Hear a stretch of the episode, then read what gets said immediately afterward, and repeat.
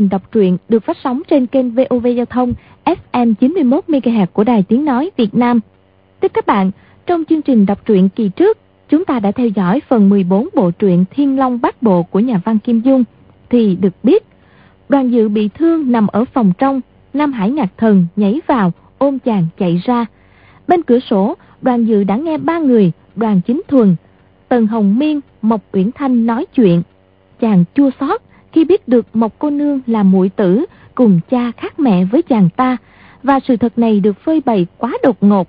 Mộc Uyển Thanh bị sốc, nàng giận dữ nhảy phọt ra ngoài, lao người đi.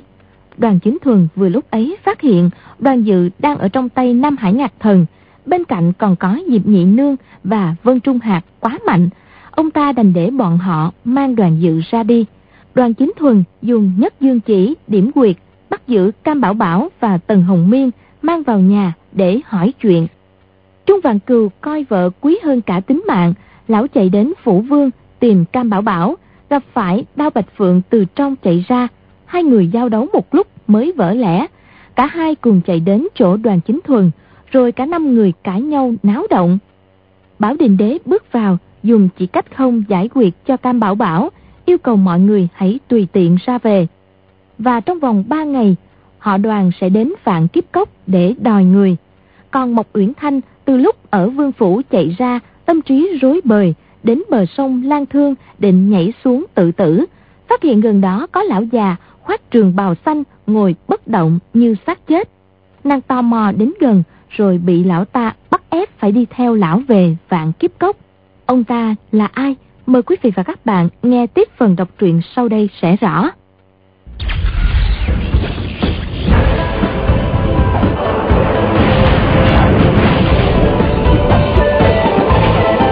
Thiên Long Bát Bộ.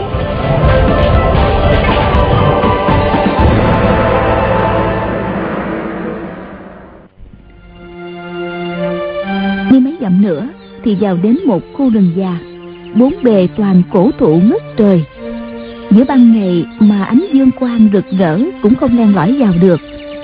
Trong rừng âm u chẳng khác gì lúc hoàng hôn.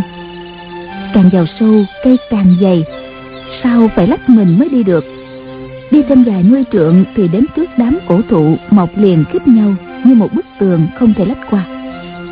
Người áo xanh giơ cây gậy sắt tạt vào lưng Mộc Uyển Thanh hất một cái. Người nàng bay dục lên không rồi rơi ngay xuống một tàn cây. Lại thấy người ấy cũng bay bổng lên, cầm thiết trượng điểm vào một cây to, thân hình bay lên lần nữa, vượt luôn qua bức tường. Mộc Uyển Thanh đâu có tài ba như thế, đành phải trèo qua bám vào cành cây nhảy xuống. Một bãi đất rộng hình tròn hiện ra trước mặt nàng. Giữa bãi nổi lên một tòa thạch thất trơ trọi. Cách kiến tạo tòa thạch thất này thật là ngộ nghĩnh. Người ta lấy những phiến đá lớn nặng tới mấy ngàn cân xếp lên. Chỗ lồi chỗ lõm đúng là một hòn non bộ. Có để hở ra một chỗ làm cửa trông như một cái hang người áo xanh quát lớn. Vào đi một uyển thanh nhìn vào chỉ thấy tối om không hiểu trong có những quái vật gì. Nàng lưỡng lự không dám tiến vào thì một bàn tay đặt lên sau lưng nàng. Nàng toan né tránh thì lão áo xanh giận kình lực đẩy mạnh một cái. Một uyển thanh không thể tự chủ được bị hất văng vào trong. Nàng đưa tay xử thế hiểu phong phất liễu che mặt đề phòng va chạm vào vật gì, thì nghe đánh sầm một tiếng, cửa thạch thất đã bị một vật cực nặng đóng sập xuống.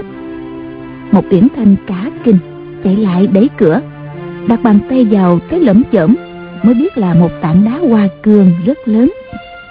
Nàng dẫn hết sức vào hai cánh tay, đẩy ra, nhưng chẳng khác gì chuồn chuồn lay cột đá. Một uyển thanh hốt hoảng vội lớn tiếng hỏi, nè mi giam ta vào đây làm gì? Bỗng nghe tiếng lão áo xanh đáp. Này, cầu hắn ta việc gì? Bỏ quên rồi sao? thanh âm theo kẻ hở của khối đá truyền vào nghe rõ ràng như thường. Một uyển thanh định thần nhìn lại thấy phía trên tảng đá có nhiều kẻ hở. Chỗ nhỏ thì dài tấc chỗ lớn độ một thước. Không có chỗ nào người chui lọt. Nàng lại la lên. Thả ta ra bên ngoài không thấy tâm hơi gì. Nàng theo khe cửa nhìn ra chỉ thấy người áo xanh đã nhảy giọt lên không. Trông chẳng khác gì một con chim xanh đang bay lượn vượt qua bức tường cây. Nàng quay vào dương mắt nhìn khắp nhà chợt thấy trong góc có đặt một cái giường. Trên giường có một người ngồi. Nàng kinh hãi kêu lên. Người! Người kia đứng lên đi tới mấy bước kêu lên.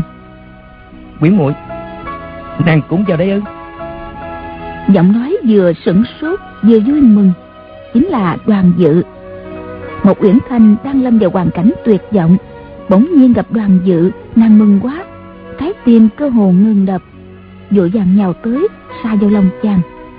Trong nhà ánh sáng chỉ hơi lờ mờ Đoàn dự thấy mặt nàng nhợt nhạt, Hai dòng lệ chảy dài trên má, Lòng xiết bao thương cảm, Bèn ôm chặt lấy nàng. Nhìn đôi môi mấp máy Chàng không thể nhịn được cúi đầu xuống hôn Hai người vừa định hôn nhau Thì đồng thời giật mình nghĩ. Đã là anh em ruột thịt Sao lại có những hành động loạn luân? Họ buông nhau ra Rồi cùng lùi lại phía sau. Hai người ngồi tựa lưng vào vách đá Run run nhìn nhau. Một uyển thanh bật khóc nức nở. Đoàn dự dịu giọng an ủi nàng. Nguyễn muội Đó là do tạo quá an bài Hiền muội đừng buồn phiền nữa. Ca ca có cô em gái như hiền muội Cũng đủ vui mừng lắm rồi. Một Nguyễn Thanh dậm chân Vừa khóc vừa nói. Nhưng mà ta vẫn thấy đau khổ. Ta không thấy vui mừng.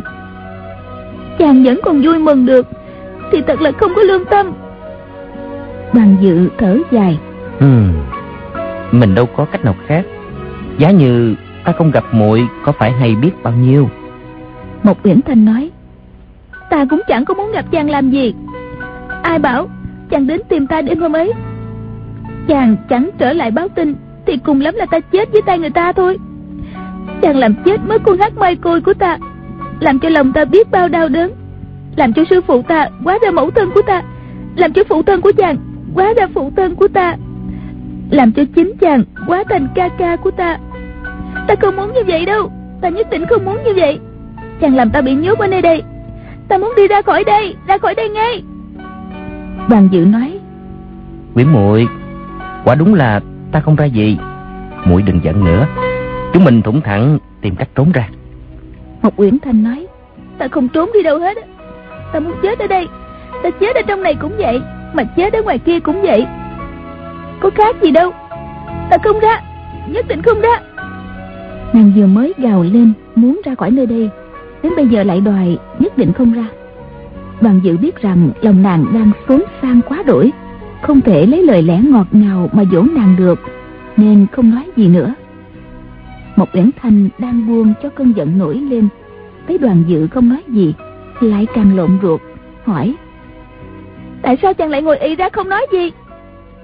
Đoàn dự hỏi lại. Vậy mùi muốn ta nói gì bây giờ? Một uyển thanh hỏi Chàng ở đây làm gì? Đoàn dự đáp. Đồ đệ ta bắt giam ta vào đây. Một uyển thanh ngơ ngác. Đồ đệ của chàng. Nhưng nàng nhớ ra ngay Đang sụt sùi nước mắt nước mũi Bất giác bật cười Nói Đúng rồi Là Nam Hải nhạc thần Lão bắt chàng nhốt vào đây à? Đoàn dự đáp. Chính là lão. Một uyển thanh cười. Vậy thì chàng phải ra quay sư phụ chứ Bảo hắn thả chàng ra chứ. Đoàn dự đáp. Ta bảo lão mấy lần rồi Nhưng lão nào có nghe. Ngược lại còn cứ khăng khăng một mực Đòi ta lại lão làm thầy Lão mới chịu buông tha. Một biển thanh vừa cười vừa nói Vậy là thầy không dạy nổi trò rồi. Đoàn dự than rằng Chắc hẳn là thế Quyển muội. Còn muội bị ai bắt đến đây vậy? Một Uyển Thanh đem chuyện mình gặp người áo xanh kể lại một lượt, nhưng các bước đoạn mình muốn lão biến ca ca thành lăng quân không nói đến. Đoàn dự nghe nói, người này ăn không cử động môi miệng, nói từ bụng nói ra. Hai chân tàn phế mà chạy nhanh như bay, thì lấy làm thú vị. Hỏi cặn kẽ, rồi tấm tắc khen là kỳ dị. Hai người nói chuyện một lúc lâu, bỗng nghe bên ngoài nhà có tiếng lách cách. Một cái bát luồn qua lỗ hổng đưa vào. Kế đến có tiếng người gọi ăn cơm nè. Đoàn dự đưa tay đón lấy. Thấy trong bát là thịt quay thơm phức. Kế đến đưa thêm vào độ 10 cái bánh hấp. Chàng đặt cả lên bàn vừa hỏi mộc uyển thanh. Muội liệu những món này có thuốc độc không? Mộc uyển thanh đáp. Um, bọn họ muốn giết mình thì chỉ giơ tay lên một cái là xong rồi. Hà tất phải dùng đến thuốc độc. Đoàn dự nghĩ quả thực không sai. Bụng lại đói cồn cào liền nói thôi ta ăn thôi. Chàng đem bánh kẹp thịt quay vào giữa đưa cho một uyển thanh ăn trước rồi tới lượt mình. Người bên ngoài nói ăn xong cứ đặt bát ra lỗ hổng sẽ có người lại lấy. Nói rồi y đi mất một uyển thanh từ trong hang nhìn ra thấy gã kia trèo lên ngọn cây rồi mới nhảy qua phía bên kia. Nàng nghĩ thầm người này võ nghệ cũng thường thôi. Nàng quay lại ngồi bên cạnh đoàn dự cả hai cùng ăn. Đoàn dự vừa ăn vừa nói hiền muội đừng có sợ. Thế nào già già cùng bá phụ cũng đến cứu chúng ta ra. Bọn nam hải ngạc thần diệp nhị nương tuy lợi hại nhưng dị tất đã địch nổi gia gia. Nếu chính bác phụ thân hành tới đây thì thật chẳng khác nào gió thổi lá rơi sẽ đánh cho chúng một trận thất điên bắt đảo. Một uyển thanh nói cha bá phụ chàng bất quá là hoàng đế nước đại lý cỏn con này. Bản lãnh đối với người ngoài đã vào đâu. Ta không tin ông ấy địch nổi quá nhân áo xanh kia đâu. Chắc là lại mang mấy ngàn quân đến dây đánh chứ gì. Đoàn dự lắc đầu lia lịa cãi. Không được không được. Họ đoàn chúng ta là phái võ, tổ tiên cốt tích ở trung nguyên. Tuy ở đại lý làm vua một cõi, nhưng quyết không quên quy củ võ lâm.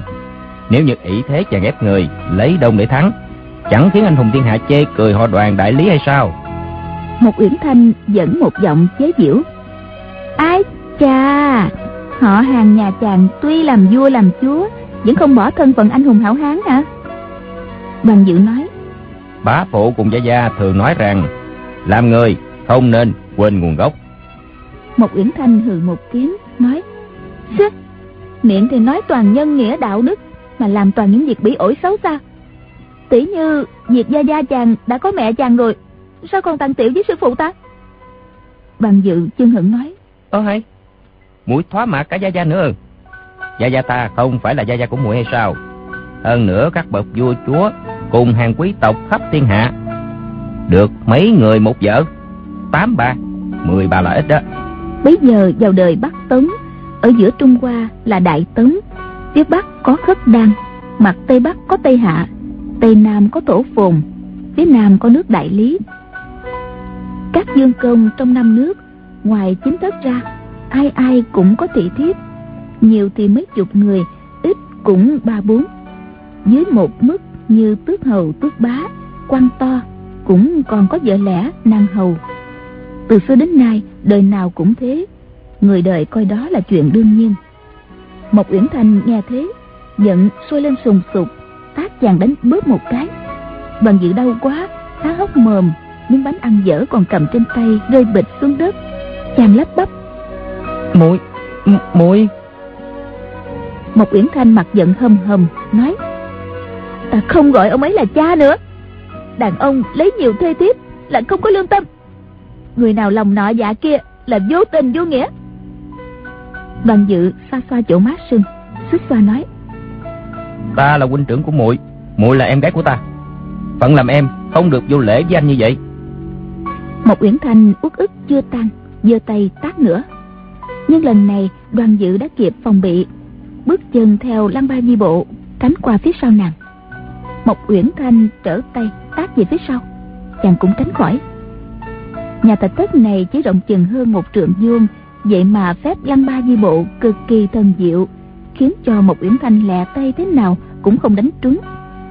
Một uyển thanh lại càng căm tức sực nghĩ ra một kế giả vờ kêu út chao đã lăn xuống đất. Đoàn dự thất kinh hỏi muội làm sao vậy? Chàng cúi xuống thò tay ra ôm nàng dậy. Tấm thân mềm mại mộc uyển thanh nằm gọn trong lòng chàng. Nàng đưa tay trái ra ôm cổ chàng ghi chặt lấy vừa cười vừa hỏi ý còn tốt được nữa không tay phải tát một cái vào má chàng thật mạnh. Đoàn dự bị đau chỉ kêu được một tiếng. Trời ơi! Rồi đột nhiên nhiệt khí từ đan điền bốc lên nóng rực cả người. Sóng tình nổi lên cuồn cuộn không thể dằn lòng được. Chàng thấy thiếu nữ đang nằm trong lòng mình thon thon xinh đẹp. Hương thơm ngây ngất đưa lên từng cơn càng làm cho thần trí mê loạn. Chàng liền ghé miệng hôn lên môi nàng nụ hôn làm cho toàn thân một uyển thanh rạo rực, mềm nhũn ra. Đoàn dự ôm nàng, lại đặt lên giường, đưa tay toan cởi khuy áo.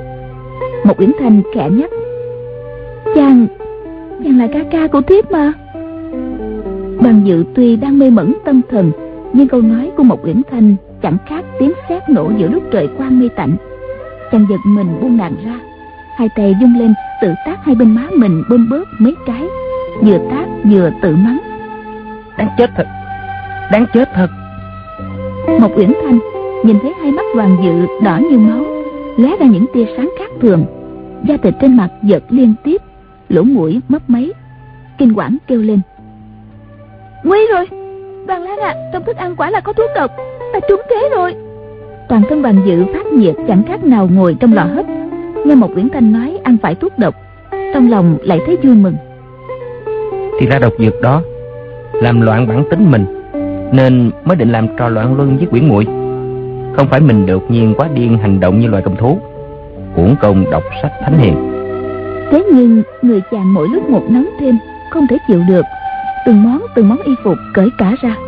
Sau cùng chỉ còn một chiếc quần, một chiếc áo cánh. Lúc ấy mới không cởi tiếp, ngồi xuống xếp bằng, mắt nhìn mũi, tập trung tâm ý. Hết sức khắc chế, không để cho ý niệm loạn động chàng ăn phải mãn cổ chu cáp, vốn dĩ dạng độc không thể nào xâm nhập.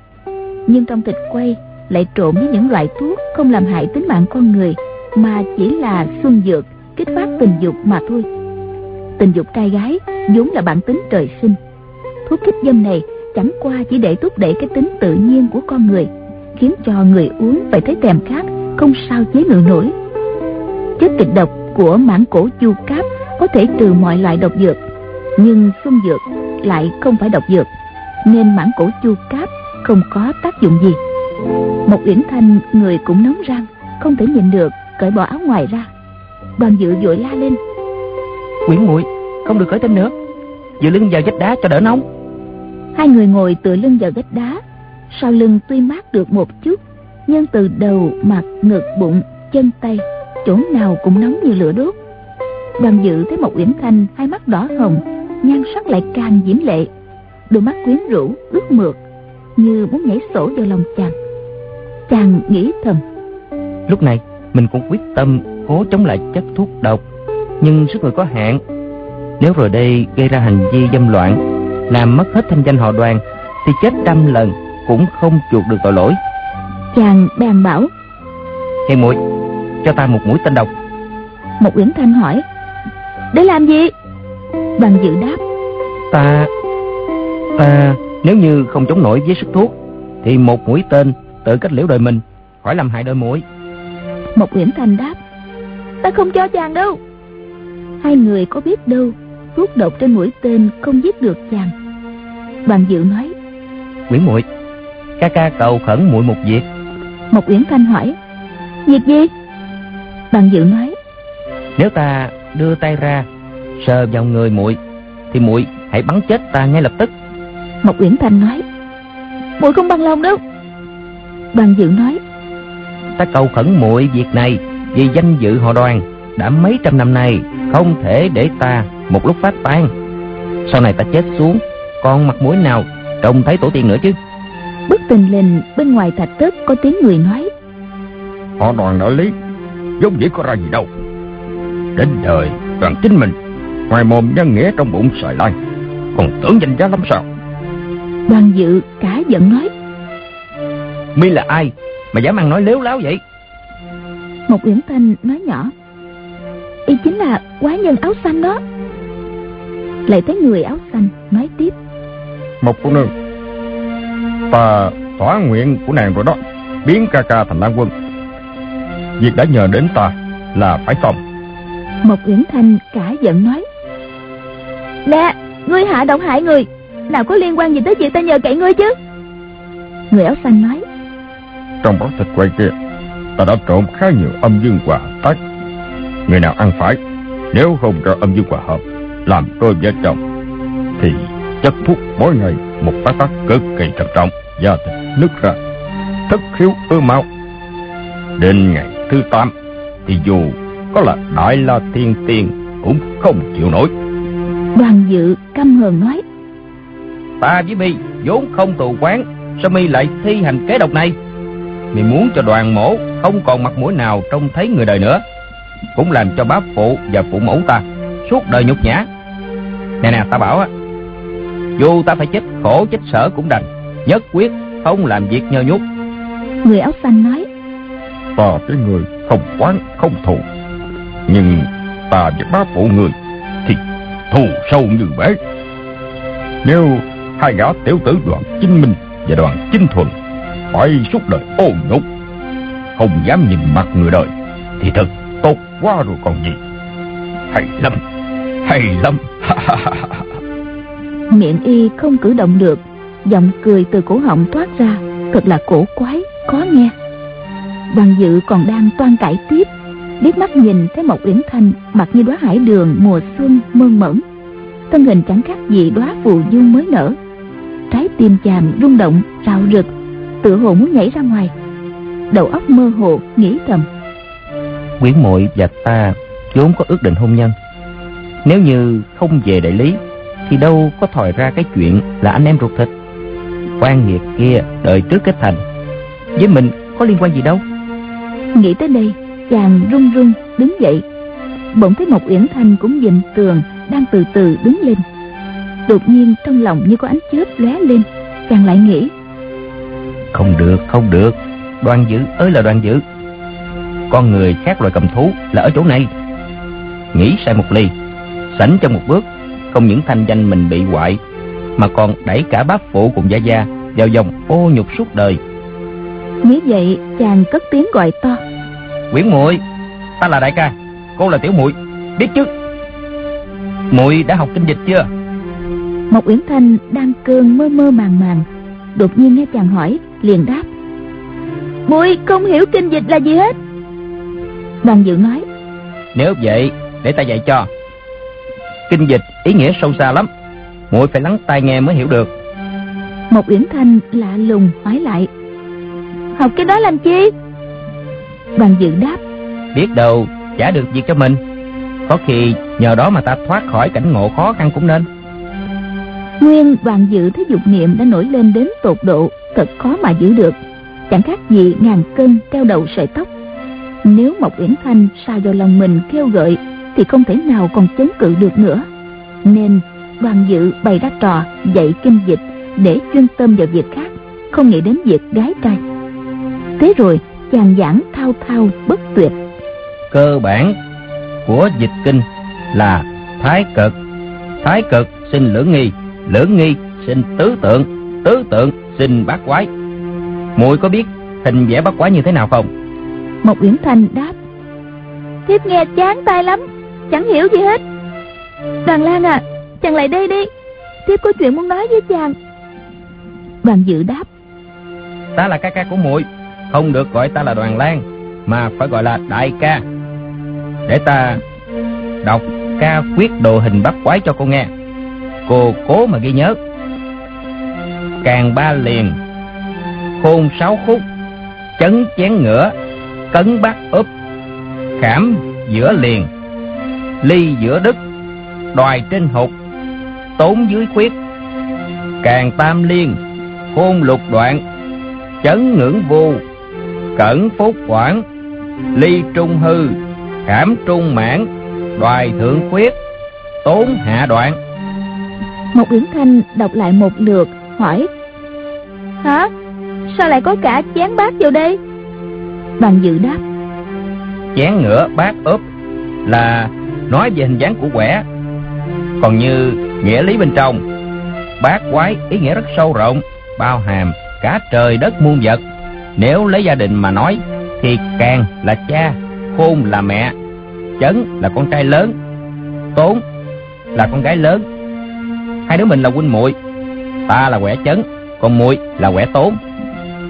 Một uyển thanh dên mặt ngắt lời. Không phải, chàng là quẻ càng, thiết là quẻ khôn. Hai người kết nghĩa phu thê, sinh con đẻ cái, Mới sinh ra quẻ chấn, quẻ tốn chứ.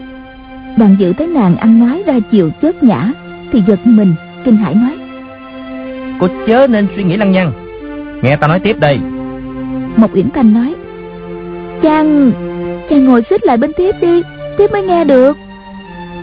Bỗng bên ngoài có tiếng lão áo xanh reo lên. Hay lắm hay lắm. Hai đứa người thật càng khôn sinh ra chân tốt. Ta sẽ thả cho ra. Ta không giết mà lại truyền cho vợ chồng mi những môn võ nghệ tuyệt luân để dọc ngang thiên hạ. Đoàn dự giận dữ đáp. Nếu đến bước đường cùng ta sẽ đập đầu vào vách đá này tự tử. Con cháu hội đoàn đại lý thà chết chứ không chịu nhục. Người mong dùng ta để báo thù thì đừng hòng.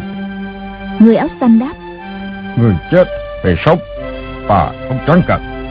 Có điều bọn mi mà chết ta sẽ lục trần như nhộng cả hai đứa biết rõ là cháu trai và cháu gái của đoàn chính mình. Con trai và con gái đoàn chính thuần nước hải lý. Hai đứa thông vàng, bị người ta bắt được, nên xấu hổ tự sát. Ta sẽ đem xác của hai đứa bay ướp muối, treo nơi thành đại lý ba ngày. Sau đó đem đi biện lương lạc dương, lâm an, bán châu, các nơi cho mọi người được biết đoàn dự căm tức đến cực điểm chàng thét lên. Họ đoàn chúng ta có tội tình gì với ngươi? Mà ngươi trả thù hiểm độc giả mang đến như vậy? Người áo xanh đáp. Việc của ta à tất phải nói cho thằng thanh con chưa ráo máu đầu như mi nghe đến đây không còn nghe gì thêm nữa. Đoàn dự biết rằng nếu chàng còn nói với một uyển thanh nữa càng thêm nguy hiểm. Liền ngồi quay mặt vào tường ôn lại những điều phức tạp trong phép lăng ba di bộ chàng mơ mơ màng màng hồi lâu chợt nhớ đến pho ngọc tượng trong thạch động. So với một uyển thanh còn kiều diễm hơn nhiều. Rồi tự nhủ nếu mình có lấy vợ phải tìm người đẹp như thần tiên tỷ tỷ mới không uổng phí một đời. đang lúc mơ màng chàng quay đầu nhìn về phía một uyển thanh thì hoa mắt lên. Từ dung nhan cho đến phục sức nàng từ từ biến thành ngọc tượng trong thạch động. Bước giác chàng la lên thần tiên tỷ tỷ ta khổ sở quá nàng cứu ta với. Nói xong chàng quỳ mọp xuống đất ôm lấy chân một uyển thanh. Bỗng bên ngoài có tiếng gọi. Cơm chiều đây. Y đưa vào khe hở một ngọn nến đỏ cười nói. Mau cầm lấy. Đem đông phòng của các người chẳng nhẽ lại không có đuốc qua đoàn dự cả kinh đứng dậy. Dưới ánh nến chàng thấy một uyển thanh mắt gợn sóng tình. Người đẹp lô lộ không bút nào tả xiết. Liền tắt phục cây nến đi và quát to lên. Trong cơm có chất độc ta không ăn đâu. Mi đem về đi. Người kia cười nói. Đằng nào con cậu cũng đã trúng độc phân lãng đủ rồi. Này còn cho thêm làm gì? Y nói rồi đẩy cơm và đồ ăn vào. Đoàn dự ngơ ngẩn cầm lấy đặt lên bàn nghĩ thầm con người ta chết là hết chuyện. Tiến thị phi trên đời còn nghĩ tới làm gì? Xong chàng lại nghĩ. Song thân cùng bác phụ thương ta biết là giường nào? Làm sao ta lại để cho họ đoàn bị người đời cười chế cho được? Bỗng thấy một uyển thanh la lên. Đoàn lan à thiếp muốn dùng tên độc tự sát để khỏi làm hại đến chàng. Đoàn dự kêu lên. Khoan đã dẫu cho hai anh em mình cùng chết con người độc ác kia cũng không buông tha. So với diệp nhị nương giết trẻ con nam hải ngạc thần dặn cổ người tên này còn thâm hiểm độc địa hơn nhiều. Không hiểu lão là ai nữa. Bỗng thấy bên ngoài lão áo xanh lên tiếng đáp lại. Thằng quái con quả có đôi chút hiểu biết. Lão phù đầy đứng đầu tứ đại ác nhân. Ác quán mãn doanh là ta đây.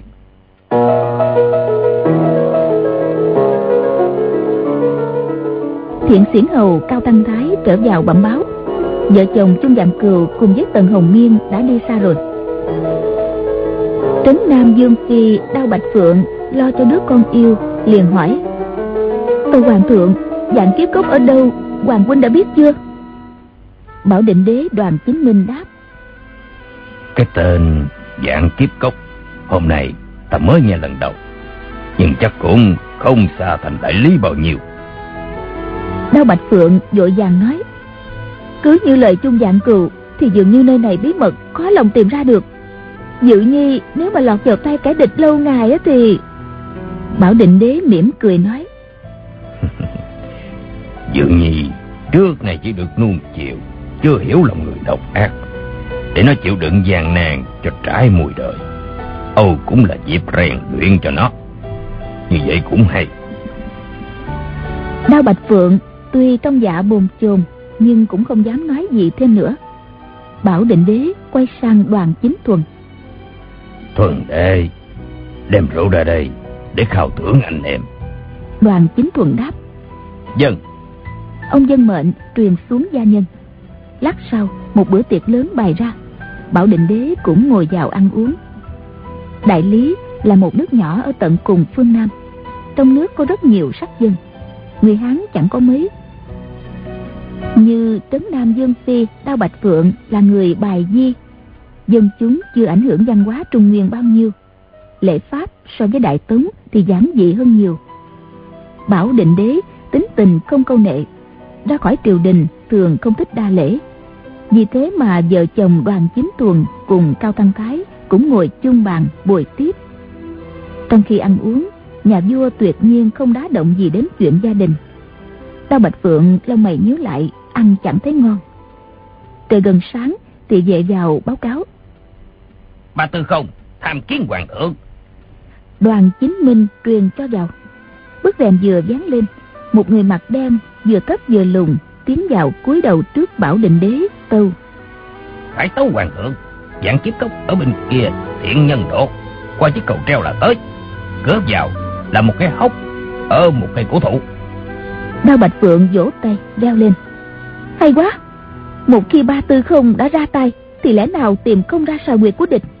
Nếu sớm biết như vậy ta đã không phải lo cả đêm rồi. Người mặt đen hơi nghiêng mình nói dược phi quá ghen. Ba thiên thạch này thật lấy làm xấu hổ. Ba thiên thạch tuy hình thù cổ quái nhưng là một nhân vật rất tinh tế, mẫn cán. Ông từng lập được nhiều công lao cho nhà vua. Hiện làm chức tư không nước đại lý. Trong triều lớn nhất có ba chức, tư đồ, tư mã và tư không, gọi là tam công. Ba thiên thạch, võ công trác tuyệt, đặc biệt nhất là môn kinh công. Y dân mệnh bảo định đế đi do thám nơi chốn của địch, bí mật theo dõi chung dạng cừu, quả nhiên tìm ra được dạng kiếp cốc bảo định đế phán. Thiên thạch người ngồi xuống ăn thật no đi rồi mình cùng lên đường. Ba thiên thạch biết hoàng thượng không ưa người ta quỵ lụy lại lục. Đối với bầy tôi chẳng khác gì anh em bạn bè. Nếu người dưới quá khúm núm ông lại không vui nên chỉ xin dân một tiếng rồi bưng cơm ăn liền. Y không uống rượu nhưng ăn như đồng cuốn. Loáng cái đã hết tám bát cơm lớn đoàn chính thuần cao thăng thái chơi thân với ba đã lâu. Nên không lấy thế làm lạ. Ba thiên thạch ăn xong đứng lên lấy tay áo lau miệng rồi tâu. Thần ba thiên thạch xin dẫn đường. Nói xong y liền đi trước bảo định đế. Vợ chồng đoàn chính tuần cao thăng thái nối gót theo sau. Ra khỏi phủ trấn nam dương thấy chữ cổ phó chu tứ đại hộ vệ đã dắt ngựa chờ sẵn ngoài ra còn hơn 10 tên tùy tòng mang khí giới cho nhà vua. Nên biết rằng, họ đoàn nguyên là dòng dõi thế gia trong võ lâm ở trung nguyên. Sao lấy được nước đại lý? Trải hơn trăm năm nay, vẫn giữ nền nếp tổ tiên. Anh em đoàn chính minh, đoàn chính thuận, tuy phú quý đến cực điểm, mà vẫn thường ăn bận theo kiểu bình dân khi ra ngoài. Đã là người trong võ lâm, thì bất luận là tìm đến báo thù hay đến thăm hỏi nhà vua cũng tiếp đãi theo quy củ giang hồ, chứ không ỷ thế khinh người. Cho nên lần này, bảo định đế ngự giá tân chinh. Những người đi theo đều đã quen, không ai lạ lùng gì. Từ bảo định đế trở xuống, ai nấy thay đổi thường phục. Nếu không biết mặt, thì chỉ tưởng là một nhà phú hộ nào đó đang ngoài du ngoạn mà thôi. Đao bạch phượng thấy trong đám tùy tòng của ba thiên thạch có đến hai chục người, mang theo búa lớn cưa dài, cười hỏi ba tư không à mình mang theo thợ mộc để cất nhà hay sao? Ba thiên thạch đáp. Để uh, cưa cày phá nhà. Ba người cởi ngựa tốt Chạy lẹ như gió. Chưa đến trưa đã tới khu rừng bên ngoài dạng kiếp cốc. Ba thiên thạch chỉ huy bộ thuộc chặt hết những cây to chắn đường. Đến cốc khẩu Bảo định đế chỉ vào tấm biển sơn. Họ đoàn vào đây sẽ giết công ta. Trên cây Ông cười nói Chủ nhân của dạng kiếp cốc, Thù quá nhà ta. Đến như vậy ừ. Đoàn chính thuần biết chung dạng cừu, Sợ mình vào dạng kiếp cốc thầm cam bảo bảo. Liếc mắt nhìn vợ, Thấy bà ta cười khẩy. Bốn người liền giác đại phủ tiến tới. Chỉ chốc lát đã chặt ngã cái cây chu vi mấy người ôm kia. Ba thiên thạch dặn mọi người dắt ngựa đứng chờ ngoài cốc khẩu. Chữ cổ phó chu tứ đại hộ vệ đi trước, Vừa đến ba thiên thạch cao thăng thái Sau nữa là vợ chồng Trấn Nam Dương Bảo Định Đế đi sau cùng. Đoàn người vào trong hang dạng kiếp Chỉ thấy bốn bề im lặng như tờ Không ai răng lên tiếp. Ba thiên thạch theo quy củ giang hồ tay cầm danh thiếp hai anh em đoàn chính minh đoàn chính thuần đã bước đi thẳng vào trước nhà khách cất tiếng gọi. Đoàn thị huynh đệ nước đại lý tới hội diện chung cốc chủ. Tiếng hô vừa dứt từ trong bụi cây mép tả chạy dục ra một bóng người cao leo nghêu nhanh như chớp giơ tay chộp lấy danh thiếp trong tay ba thiên thạch ba thiên thạch ứng biến mau lẹ tránh qua ba bước quát hỏi. Tùng giá là ai? Người đó chính là cùng hung cực ác dân trung hạt y chợp không trúng nhưng không bỏ cuộc lại nhảy sổ tới ba thiên thạch ba thiên thạch kinh công tuyệt cao muốn thử thách xem tài nghệ của dân đến mức nào liền chạy tới ba bước dân trung hạt cũng được theo ba bước. Thế rồi, một người thấp lũng thủng, một gã cao lên trên đuổi nhau. Thoáng một cái, đã chạy ba vòng. Dân trung hạt bước dài chạy nhanh, nhưng ba thiên thạch cũng nhảy lẹ dị thường. Thành thử hai người lúc nào cũng cách nhau mấy thước. Dân trung hạt không đuổi theo kịp ba thiên thạch, mà ba thiên thạch cũng không thể chạy thoát được dân trung hạt hai người trước nay ai cũng cho rằng mình kinh công thiên hạ không ai bằng bây giờ gặp được kình địch, trong bụng đều kinh hãi thầm. Hai người càng chạy càng nhanh, gió tốc vào quần áo nghe phần phật. Tuy chỉ có hai người chạy đua, nhưng ở bên ngoài nhìn vào, tưởng chừng năm sáu người cùng đuổi theo nhau. Càng về sau, khoảng cách hai người càng xa, biến thành chạy vòng quanh nhà. Không biết là ai đuổi ai. Nếu ba thiên tạch đuổi đến sau lưng dân trung hạt thì cuộc tỷ thí kinh công này y lại thắng thế nhưng, dân trung hạt cũng hết sức chạy cho nhanh. Thành ra, ba thiên thạch lại xa y đến mấy trượng. Bỗng nghe một tiếng kẹt, cánh cửa mở toang. Trung dạng cừu ở trong nhà bước ra. Ba thiên thạch vẫn không dừng bước, ngầm giận nội cơm, tay phải tung ra một cái. Tấm danh thiếp bay tà tà tới trước mặt trung dạng cừu. Trung dạng cừu đưa tay đón lấy, cả giận hỏi. Họ đoàn kia, nếu như ngươi theo quy củ của giang hồ đến bái sơn sao lại quỷ mất cửa vào sân cốc của ta? Chữ dạng lý quát lớn. Hoàng thượng là bậc chí tôn có lý đâu lại chui qua cái hang chuột của nhà ngươi mà vào. Đao bạch phượng sốt ruột vì con không nhịn được nữa hỏi ngay. Các người giấu con ta đâu? Từ trong nhà nhảy ra một người đàn bà giọng rít lên. Mi đã đến trễ một chút bọn ta đã moi gan thằng lõi họ đoàn nhất cho chó ăn rồi hai tay mụ cầm hai lưỡi dao nhỏ như lá liễu, lấp lánh sáng xanh lè. Chính là cặp tu la đao, tẩm thuốc độc, dính máu là chết. Hai người đàn bà này, trước đây 18 năm, đã vì ghen tuông mà kết mối tâm thù. Đao bạch phượng cũng biết tần hồng miên nói dối. Tuy nhiên, câu nói ác miệng đó đối với đứa con yêu quý độc nhất của bà làm cho bà căm giận. Tù cũ hận mới bốc lên ngùng ngục.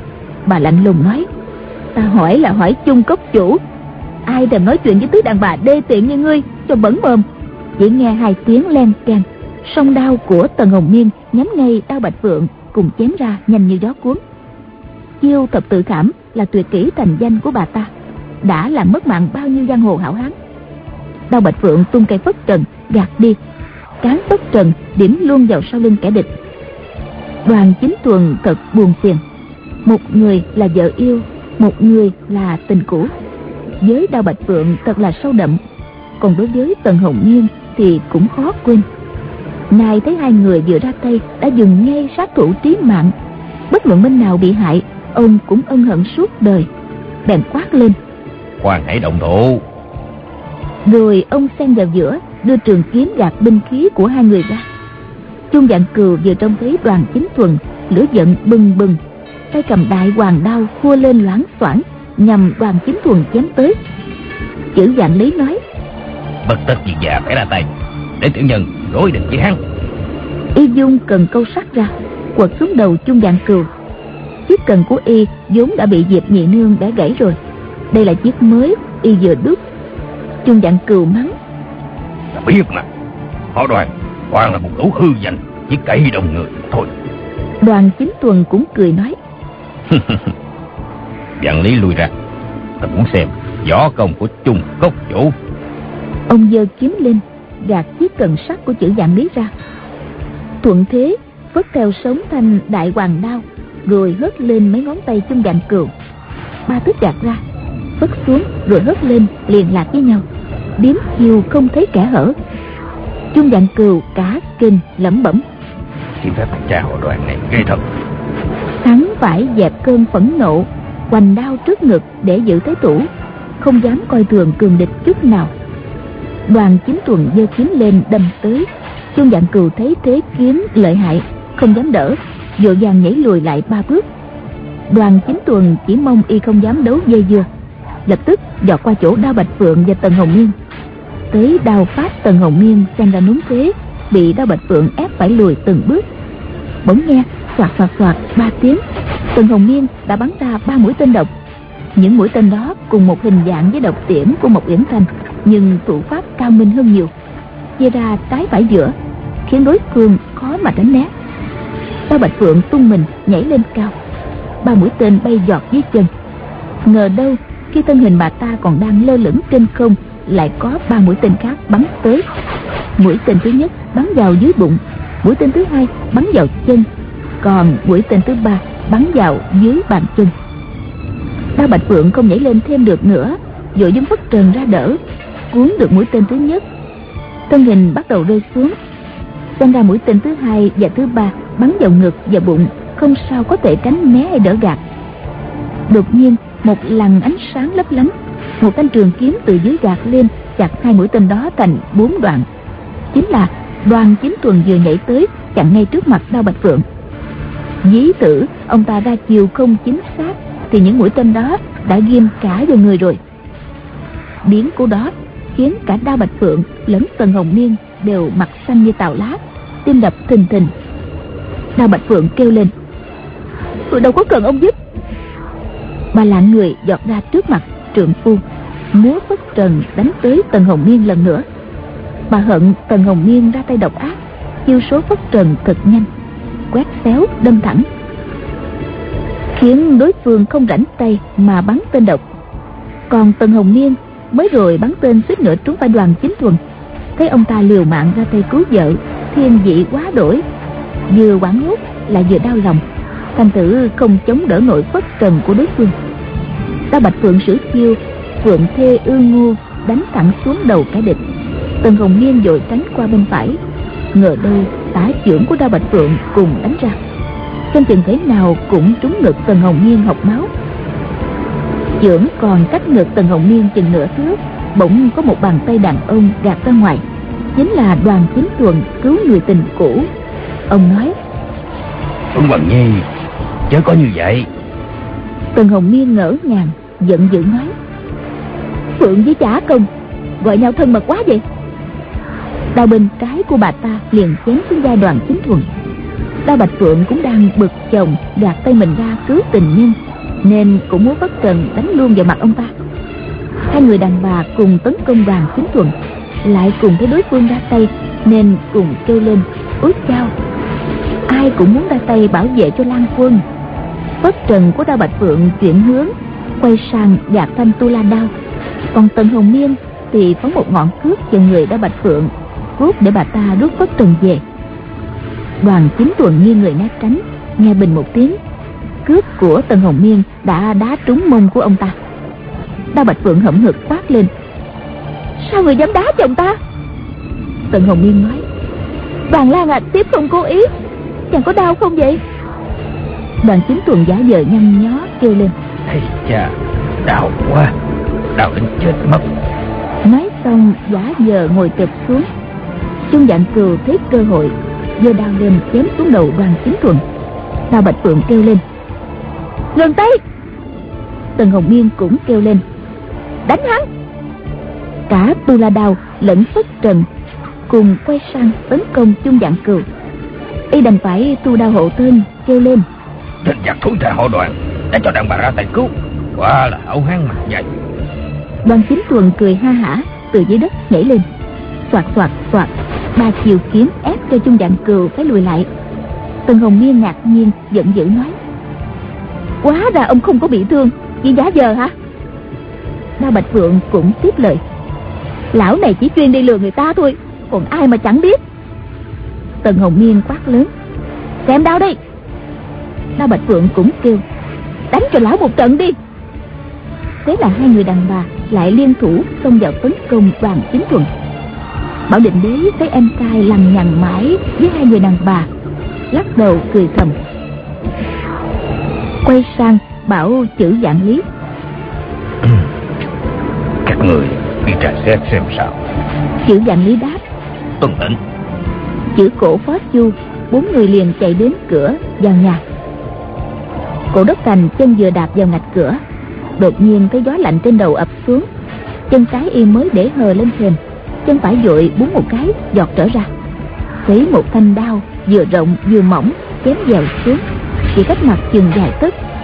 Nếu như chậm một chút, dù không mất nửa đầu, ít ra cũng dạt mất mũi. Cổ đất thành lưng toát mồ hôi lạnh, nhìn lại người ngấm ngầm tập kích mình là một thiếu phụ trung niên. Mặt mũi xinh xắn, chính là vô ác bất tác diệp nhị nương. Thanh đao của bà ta hình vuông, mỏng dính, xung quanh đều sắc bén lạ thường tay cầm chỉ là một cái cán ngắn. Vừa múa lên, đã thành một vòng tròn sáng loáng. Sau cơn quảng vía cổ đốc thành định thần lại, quát lên một tiếng dùng búa chém xuống thành bạc đao diệp nhị nương vội vàng múa tích, cánh lưỡi búa uy mãnh, không dám để bổ trúng vào đau. Cổ đốc thành sử dụng 72 đường loạn phi phong phủ pháp. Hai búa hai nơi chém trên chém dưới. Diệp nhị nương giận âm dương quái khí vào câu cười giọng nói chu đang cần thấy mụ ta đánh như trò chơi, nhưng đao pháp biến trá, khó mà lường được. Sợ đánh giằng dai, cổ đốc thành tất bị án toán. Bèn múa cặp phán quan bút xông vào trợ chiến. Lúc đó, ba thiên thạch cùng với dân trung hạt vẫn đang đuổi nhau chạy lòng vòng.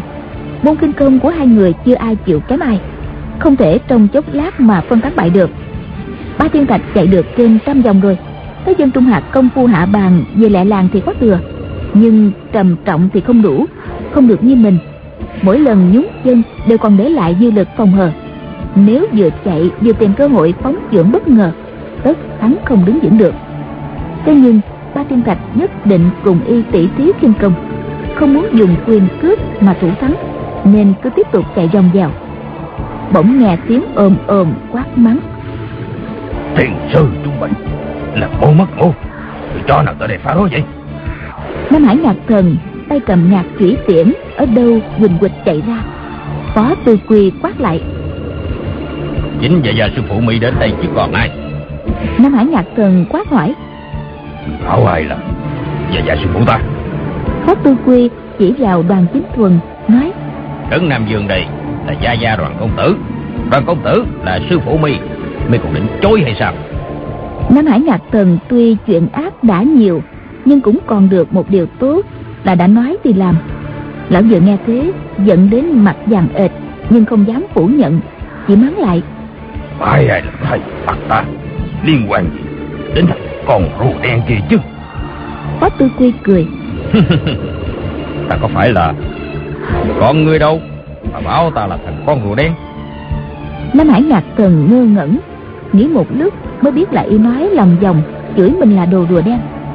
Nghĩ ra được rồi y gầm lên soạt soạt soạt chém luôn ba nhát ngạc thủy tiễn gã tuy đầu óc chậm lục nhưng võ công không tệ.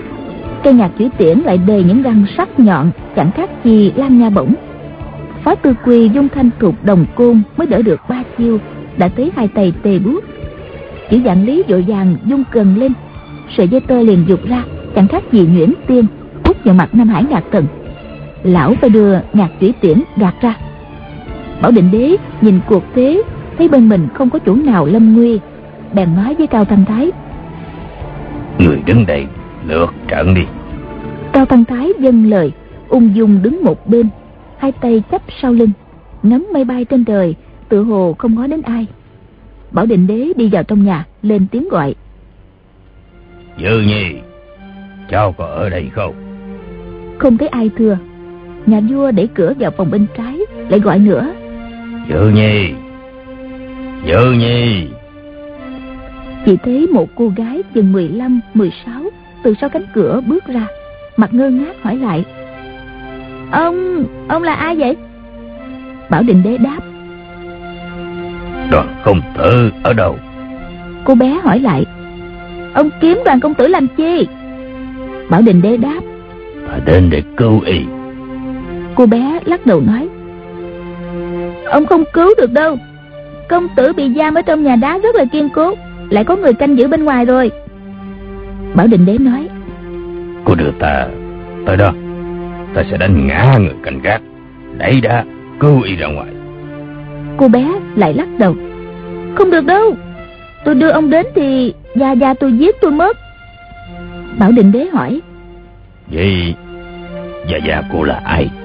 Cô bé đáp Tôi họ chung Cha tôi là chủ nhân của sân cốc này. Cô gái đó chính là Trung Linh Trốn được từ núi vô lượng trở về đây. Bảo định đế nghĩ thầm.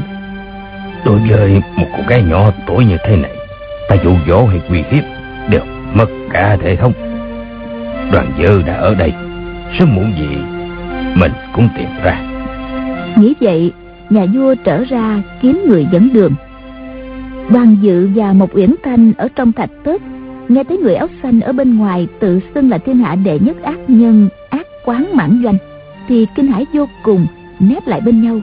Đoàn dự kẻ bảo Quyển muội Anh em ta rơi vào tay kẻ ác nhất thiên hạ Vô phước mất rồi. Một uyển thanh ú ớ dụi đầu vào lòng chàng. Đoàn dự giơ tay vuốt tóc nàng an ủi Đừng sợ. Quần áo hai người mồ hôi ra ướt đẫm như vợ ngâm mình xuống nước. Nhiệt khí trong người bốc lên, mũi thở hơi ra càng kích thích mạnh đối phương. Một chàng trai đầy nhựa sống ngồi bên cô gái đang tuổi dậy thì, dù không bị thuốc kích động, cũng có bề dập tắt lửa lòng. Huống chi, âm dương hòa hợp, tán bá đạo vô cùng. Kẻ sĩ chính trực trở nên dâm dục, gái đoan trang biến thành lẳng lơ chỉ một phút mê muội thì đến bậc thánh hiền cũng quá đa cầm tú. Giờ đây chỉ còn trông chờ đoàn dự một điểm thiên lương. Không lúc nào quên cái thanh danh của họ đoàn mà miễn cưỡng khắc chế. Người áo xanh cực kỳ đắc ý, cất tiếng cười quái đản nói. Anh em mi Mau mau hoàn thành áo sử Xin còn sớm ngày nào, Ta thoát khỏi dòng lao lùng sớm ngày ấy. Ta đi đây nói xong y vượt qua bức tường cây đi mất. Đoàn dự kêu lớn. Nhạc lão tam Nhạc lão nhị Sư phụ gặp nạn Người màu màu đến giải cứu. Chàng gọi đến khản cổ nhưng nào thấy ai trả lời. Đoàn dự nghĩ thầm. Trong lúc nguy cấp này Thôi đành bái y làm thầy Chứ biết làm sao bây giờ. Thà thờ một người độc ác làm sư phụ Để chịu lỡ một đời Còn hơn là liên lụy đến bá phụ cùng gia gia nghĩ như thế chàng lại gào lên. Nam Hải Ngạc Thần Ta can tâm bái người làm thầy Tình nguyện làm kẻ truyền nhân của phái Nam Hải. Sư phụ Mau mau Đến cứu đồ đệ đi. Ta chết Thì ngươi không chọn được đệ tử như ta nữa đâu. Chàng gào rát cổ họng cũng chẳng thấy ma nào xuất hiện. Chợt nghĩ ra. Hỏng rồi. Nam Hải Ngạc Thần Sợ lão đại ác quán mãn doanh một phép Dù y có nghe ta gọi chăng nữa Cũng chẳng dám tới cứu. Chàng càng thấy trong lòng bối rối. Bỗng một uyển thanh cất tiếng hỏi đoàn lan ơi thiếp cùng với chàng kết nghĩa phu thê con đầu lòng chàng muốn là trai hay là gái? Đoàn dự mơ màng buộc miệng đáp một tiếng. Trai.